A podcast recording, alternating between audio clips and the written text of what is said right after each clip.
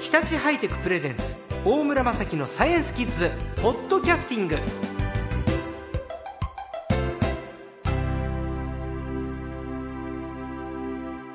さあ今週の最高もカブトムシゆかりさんですこんにちははい、よろしくお願いします。はい虫の国からこんにち は。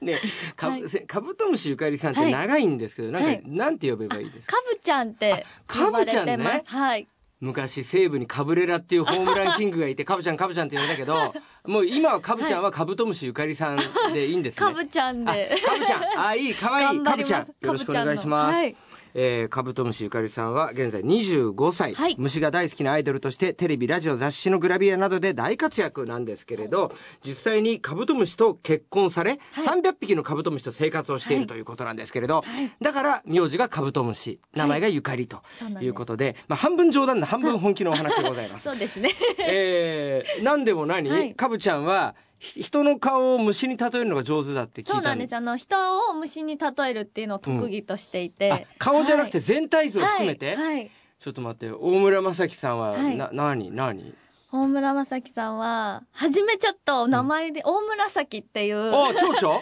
いたんです よ。はい国蝶なんですけど。あそうそうはい。うんただちょっと趣味を聞いたら、はいあの、アサギマダラだなって思っ何て。それちょっと待って何それ朝木マダラあっての、渡り町なんですけ ど、すごい長距離を渡るんですようん。で、結構研究というか、うんこの蝶々の羽にマーキングをして、あのー松本松本でマーキングをしたら、うんその信州の松本ではいうん松本でマーキングをしたら、その蝶々うがん、沖縄で、そのすごい、マーキングした蝶々が沖縄で発見されたりとか、すごい長距離をえ渡るんですね。はいち。ょっと待ってすごいいい話じゃないです かえそうなんですよ。ちょっとね、あの、大村さんのご趣味を聞いて、まあ、でも名前だけで言ったら絶対大そ紫うななんですのけいや僕子供の頃から大紫を見るたんびはいににんまりしてました、 図鑑でだけちょど、 っとね自分の名前そうもついてる俺だと俺だ俺みたいだなって思って たへえそうですか、はいさあさあじゃあ話を、えまあでも朝木まだら覚えておく、ねそれ調べてお くでも顔が似てるわけじゃないのねな顔んとそうですね顔だったらトンボとかに、トンボあーヤンマ系になりますあーヤンマ系ね。わかりました。ありがとうございます。嬉しいのかどうかわかんないね。まあいいや。はい。 はいということで、300匹をはいカブトムシ飼ってるというか、はい旦那さんだから、旦まあ那さんが飼ってるとは言わないね。はいえー 暮らしている暮らしている。えーその暮らし方はどんなはあのもう虫かごに入れておくと、うんうん喧嘩をしてしまったりとかうでん寿命が縮まってしまうので、うんもう私リビングで話し飼いにしてました。それこそ本当に生活してるんですね。もうあのご飯食べてると、はいこうお箸持った手にカブトムシ飛んで乗ってきたりとかい、や、すでごもい。気にしないでご飯食べたりとか、はいすごい。あとなんかわからないんですけどうん水場の方に行っちゃうんですよ、洗面所とか、ほうほうトイレとかに行っちゃうので、一応餓死だけはしないように、うんその部屋の至る所に虫ゼリーは置いておいて、おーはい、トイレであの一生を過ごしたあええのカブトムシとかもいます。 なんかずっとトイレにいるなあの子っていうのいやいや、それはトイレで一生過ごした旦那さんもいると。はい旦那さんもいるんねですよ餌は何じゃあやっぱり虫ゼリーそうです、ね、を与えてるんですか、はい、あととか、うんあの一時期高級マンゴーすごい値段の高いおーマンゴーはいはい宮崎県産のマンゴーをあげてて、あの月々8万円くらいかかったりとまかあし旦て那さんだからいいよ。はい、そうなんでそすよれ。はうんあの旦那さセんにレブな生活をしたくて一緒に。へえでも自分は食べないんですよ、マンゴーは。もうみんな旦那さんのために。あ、それすごい、はいちょっ妻としてそれはいいんじゃないです か。と大和なでしこな感じでちょっと出してみました。ええね寝るときはどうやって寝寝る？るときは、あの、寝るときは一応ケースというか、うんそのお部屋に入れるんですけど、カブトムシって真っ暗にして、一個だけライトをつけとくと、明るいところに集まってくるので、みんな集合するんですよ、ライトの下に。いやーすごい。それでこう全部回収して、うんこうそれぞれお部屋に入れて蓋して寝るみたいな。あ、じゃあ夫を寝かしつけてかだからら自分も。がはい。へ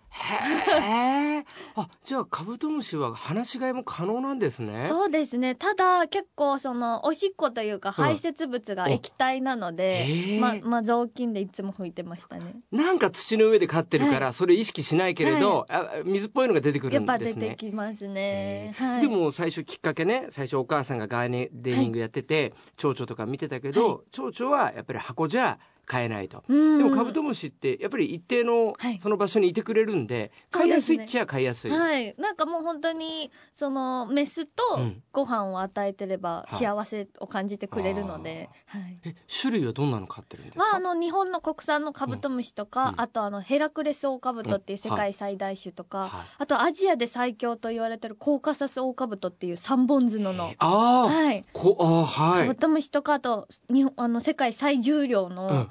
ゾウカブト、エリファスゾウカブトっていへうえあのすごい気は優しいんですけど、あの力持ちっていうカブトムシとかいろいろ飼ってますね。カブトムシ同士は喧嘩しないんですかあ。喧嘩しちゃうので、違う種類は絶対一緒にしなかったりあと気性の。の荒い種類だとメスを殺してしまったりとかもするので、はい、なんかよくメス食べちゃうって言いますよね。なんか挟んでちょっと弱らせちゃいますねあ。ひどい。はいいや。そうなんですよ。だへえなんで出産といううかんその交尾だけさせて終わったらもう別居みたいな。ああ。 はい。えメスも飼ってる。メスも飼ってます、ね。つがいで大体飼うんですつか。がいで飼って増えたらいいなって思うんですけへど、えやっぱり日本のじゃないとやっぱいろいろ難しいというか環境とか。あ温度調整とはいか。へえなかなか飼いやすいのはなんだろう。飼いやすいのはカブトムシだと、まあ、でもヘラクレスとかも飼いやすいんですけど、へえ一番おすすめはあのクワガタなんですけど、はい虹色クワガタですね虹色クワガタ。キラキラので挟まれてもそんなに痛くないんです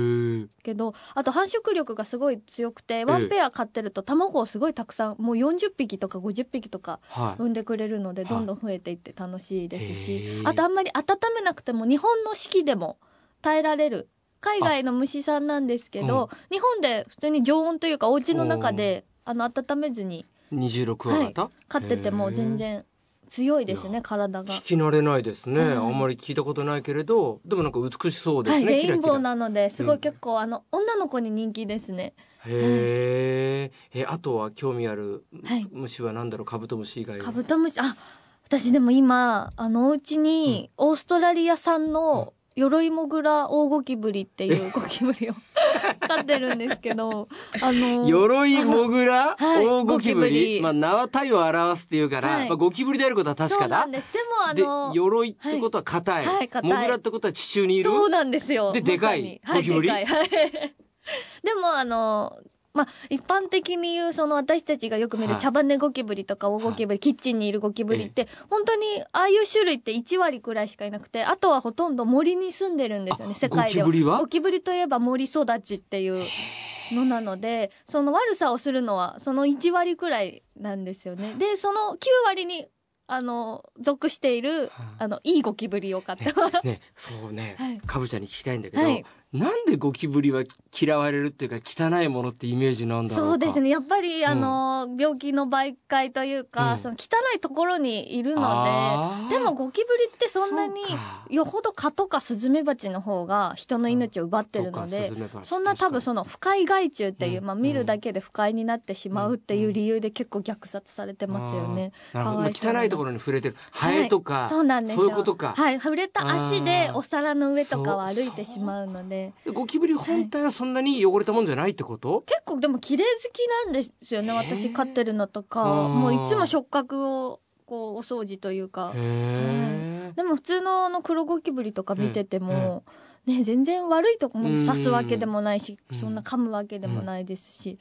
ね、もうちょっと確かに優しくしてあげたいなって思いますね。いい話かぶちゃんのこれからの夢ってのは何か夢は、やっぱりその今の次の世代へみたいな、うんう あのやっぱ子供たちってもううんまだまだその教授になったりとか新種を発見したりとか、もっとその可能性が私なんかよりすごいあるのうで、んうんそういういったそのまだ虫が好きじゃないはいお友達とか、まあ、今すでに好きなお友達とかのそのなんていうんですか夢への入り口にはなりたいですね。